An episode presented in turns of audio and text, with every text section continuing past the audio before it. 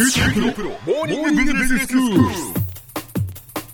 日の講師は九州大学ビジネススクールで企業戦略がご専門の木大武文先生です。よろしくお願いします。よろしくお願いします。先生今日はどういうお話でしょうか？はい今回もですね戦略的提携についてお話してみたいと思います。はい。戦略的提携というのは2つ以上の組織が製品やサービスの開発や製造販売などで協力関係を構築することです、うん、あの前回は戦略的提携によって期待される効果としてパートナーと仕事を持ち寄ることによって得られる規模の経済、はい、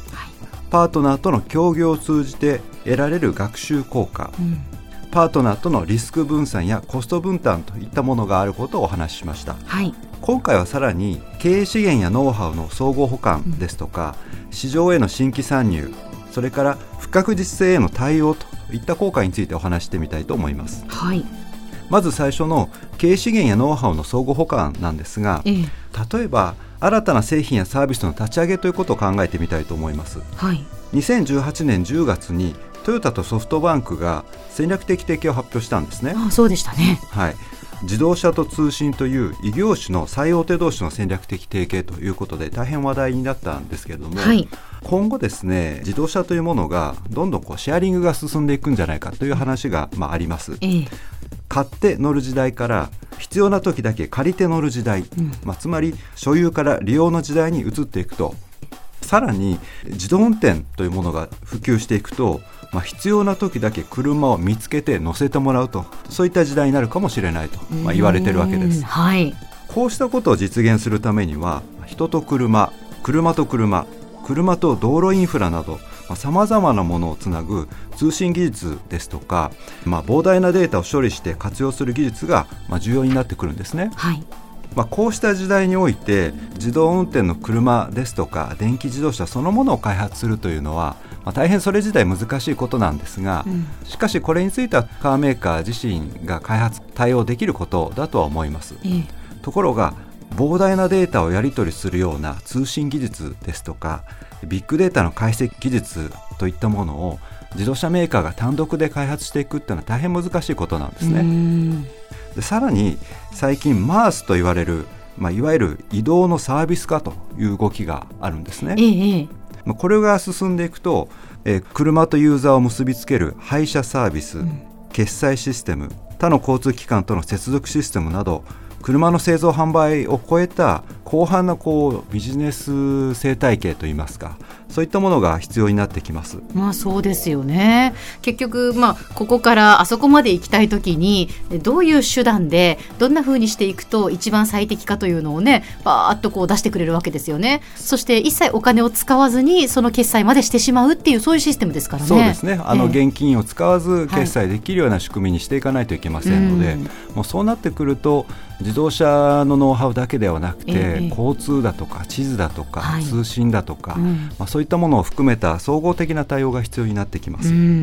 でこれを一社でやるというのはとても大変なことなので、はい、そこで戦略的提携ということでそれぞれノウハウだとか経営資源を持った相手と組むということで、まあ、機動的に新しい事業領域に参入していくことが可能になるというわけです。うん。ええ。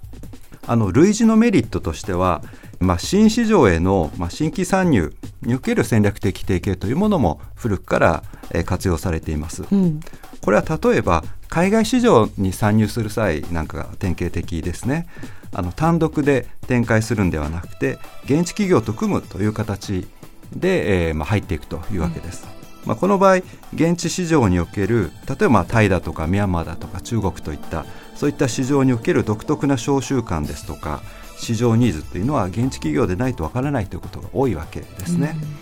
うん、えー、まあ、そういったケースにおいて現地のパートナー企業が保有する、まあ、流通網ですとか現地政府とのコネクションといったことが大きなメリットと、まあ、なるわけです。はい、でさらにですね、まあ、戦略的提携のメリットを考えていくと不確実性への対応という、えー、メリットがあります。はいでこれもちょっとまず例から考えてみたいんですが、うん、例えば東南アジアのですね、まあ、どこか例えばミャンマーだとか、ええ、まあ、インドでもいいんですが、はい、そういった国に例えばベーカリーチェーンを展開したいと。うん。え日本の菓子パンを販売したいということを考えたときに、まあ、どうするかなんですね。はい。で現地の所得水準って徐々にまあ上がっていくと考えられますしひょっとするとそのチャンスはかなりありそうですよね。でそこでもし単独で進出すると利益も損失も100%をまあ自社で被るということになってしまいます。はい。そこでもし現地企業と戦略的提携を結んだ場合どうなるか。現地企業と資金を出資し合って例えば合弁会社を設立します。そして、まあ、菓子パンビジネスを展開すると。でその場合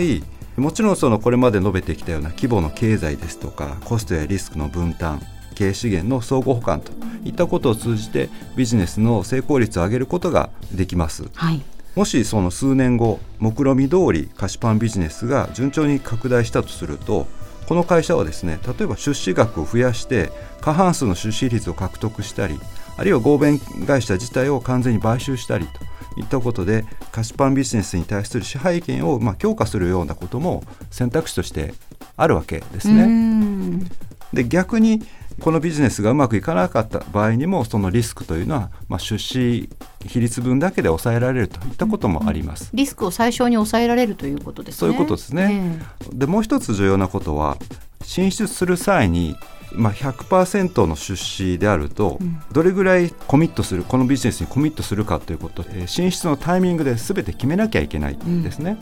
うん、ところが戦略的提携の場合にはそれをもう少し将来に先延ばしすることができるというわけです、はい、様子が分かってからさらにコミットメントの程度を増やすかどうかを決定できると、まあ、それがある種不確実な状況における柔軟性の確保ということにつながるわけです、は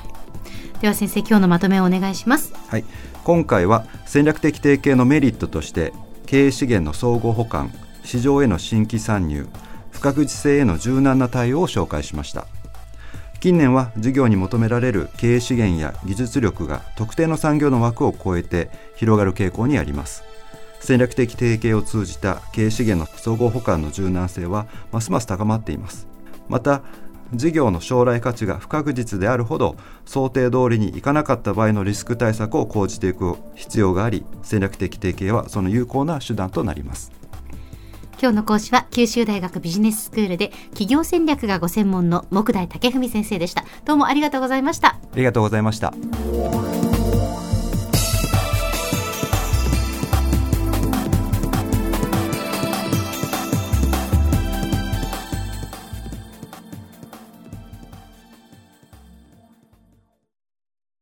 QT プロは通信ネットワーク、セキュリティ、クラウドなど QT ネットがお届けする ICT サービスです九州中に展開した光ファイバー網を基盤に一番身近なビジネスパートナーとして九州の企業自治体の皆様をサポートします。詳しくは QT プロで検索を。